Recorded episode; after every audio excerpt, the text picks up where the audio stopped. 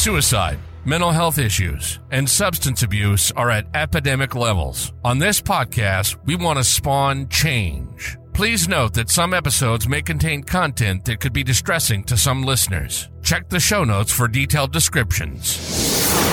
Welcome to One More Why, the podcast that explores the raw realities of these crucial topics with honesty, compassion, and empathy.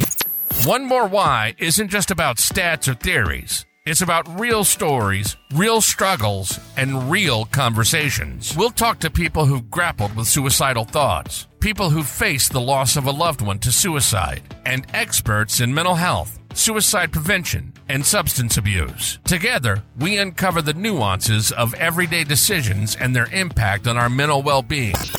Susie's passion is to not only provide valuable information on suicide prevention strategies, but also to offer coping mechanisms for those navigating through tough times. Sometimes it takes just one more why to bring hope and healing. Now, your host, Susie Kemp. Hey there, lovely listeners, and welcome to the One More Why podcast, the show that empowers hearts and ignites purpose.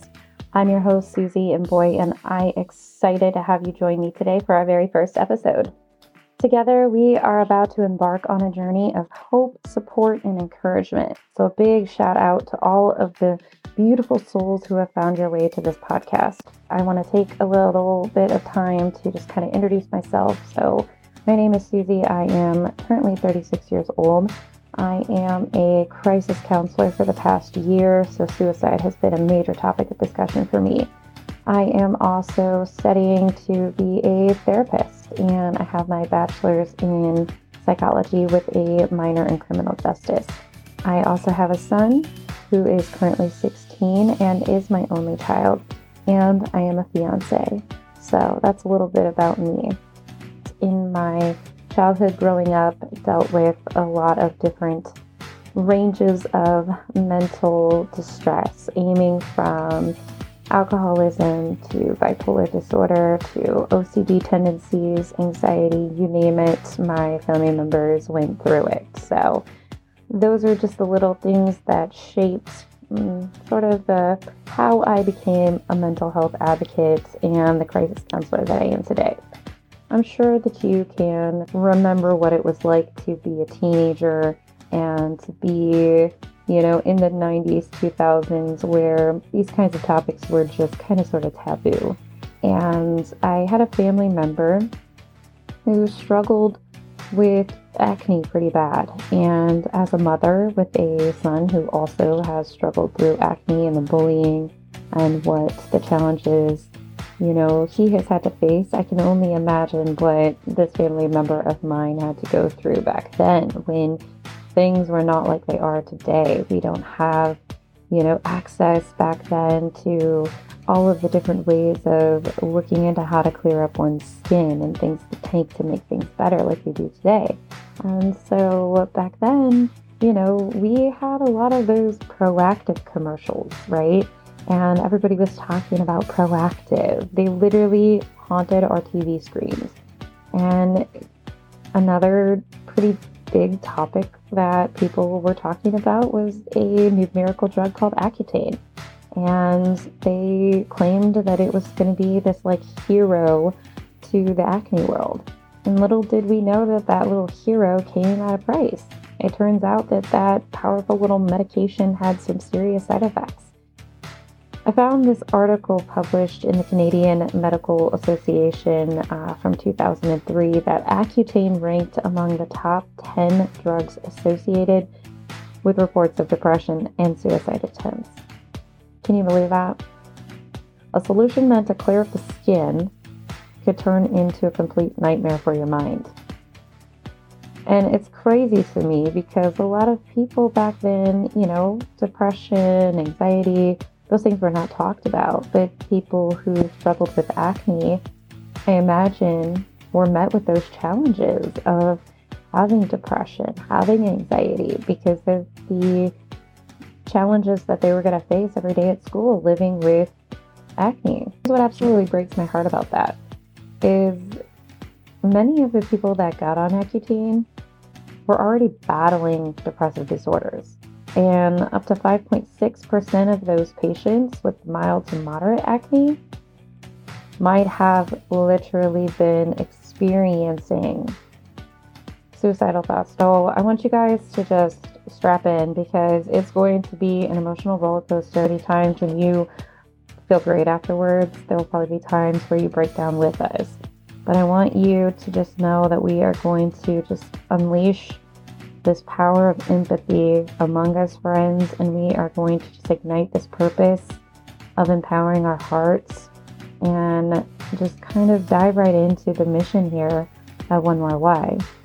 So, you know, we talked about that family member of mine and how they struggled in their youth with acne and they got put on Accutane and it really just messed with them. And, you know, at the time we didn't think that that was the reason for that person and their struggles. We, we really truly just thought it was teenage years. And after years and years and years, we can look back and say that was probably the start of their journey, the start of what created all of those mental disturbances that they had to face. And while I can't like completely share their story because it's not mine to tell, what I can share with you is that person is still here with us today and they are still fighting through all of their struggles that they have faced. Life literally doesn't discriminate when it throws challenges, and it's up to us to be able to create a world where individuals battling thoughts of suicide or depression or anxiety can openly ask for help. Because according to the Centers of Disease and Control and Prevention, suicide is one of the leading causes of death in the United States. In 2021 alone, it ranked among the top nine causes of death for people aged 10 to 64. Can you imagine that? It was even the second leading cause of death for those aged 10 to 14 and aged 20 to 34. Sit with that. Those numbers hit hard, my friends, but they also serve as a wake up call for all of us that we need to band together and create a safety net of compassion and understanding so that other people can open up and talk about what they're going through. By openly discussing depression, suicidal thoughts, and our emotional roller coasters, we not only validate the feelings of others, but we also provide them with the tools they need to be able to navigate those feelings, those thoughts, those challenges, their adversities. I'm talking about resources, guys. There's helplines, organizations, and a community of support waiting to embrace those people in need. The truth is that mental health is a vital part of our overall well being, yet it's often swept under the rug or ignored altogether. Well, I'm telling you, it's time to kick that rug aside and shine a bright spotlight on the importance of caring for our minds. This podcast is new. We're just getting started. And I have lined up several individuals who are going to come talk about their specific struggles, the challenges that they've faced, real people with real lives who have had real problems and who have had to really find a way to dig themselves out of the depression, the anxiety, the struggles, even some who have had suicide attempts. And they're going to come on here and they're going to talk about it. So I'm letting you all know now trigger warning. Trigger warning. We are going to talk about some stuff, some tough stuff.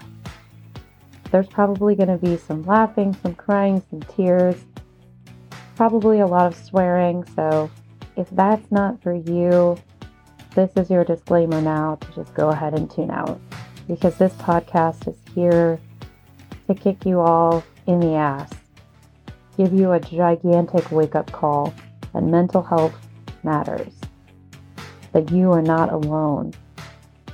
And while it's okay to not be okay, it's also okay to ask for help. So remember this we all go through tough times, and sometimes it feels like we're adrift on our own island of despair. But here's a little secret you are never alone. There is a whole squad of people out there who care about you, who want to see you thrive, who are ready to lend a helping hand when the going gets tough. So please, if you're feeling overwhelmed or if your mental health is putting up a fight, reach out for help. Talk to someone you trust, whether it's a friend, a family member, or even a professional. So I want you to hold your loved ones a little bit closer spread love like confetti, and let the world know that we're here. We care. And we're ready to shatter the stigma surrounding mental health. You are loved, you are valued, and your journey matters. I want you to tune in next time as we dive deeper into this topic with a guest speaker who will share their mental health struggles right here on the One More Why podcast. If you or someone you know is struggling with suicidal thoughts or self harm, please reach out to the 988 Suicide Crisis Lifeline by calling, texting, or chatting to 988. You've been listening to One More Why. Susie is a crisis counselor armed with a background in psychology and criminal justice. And it's her true passion to bring more awareness, hope, and empathy to people who struggle with suicidal thoughts, addiction, and mental health issues. There's hope for everyone, but not unless we have some really hard conversations and listen to people with real stories and real struggles. We hope you've enjoyed the show. And most of all, we hope you've gotten something from it. If you know someone going through these issues, please send them over to listen to the show.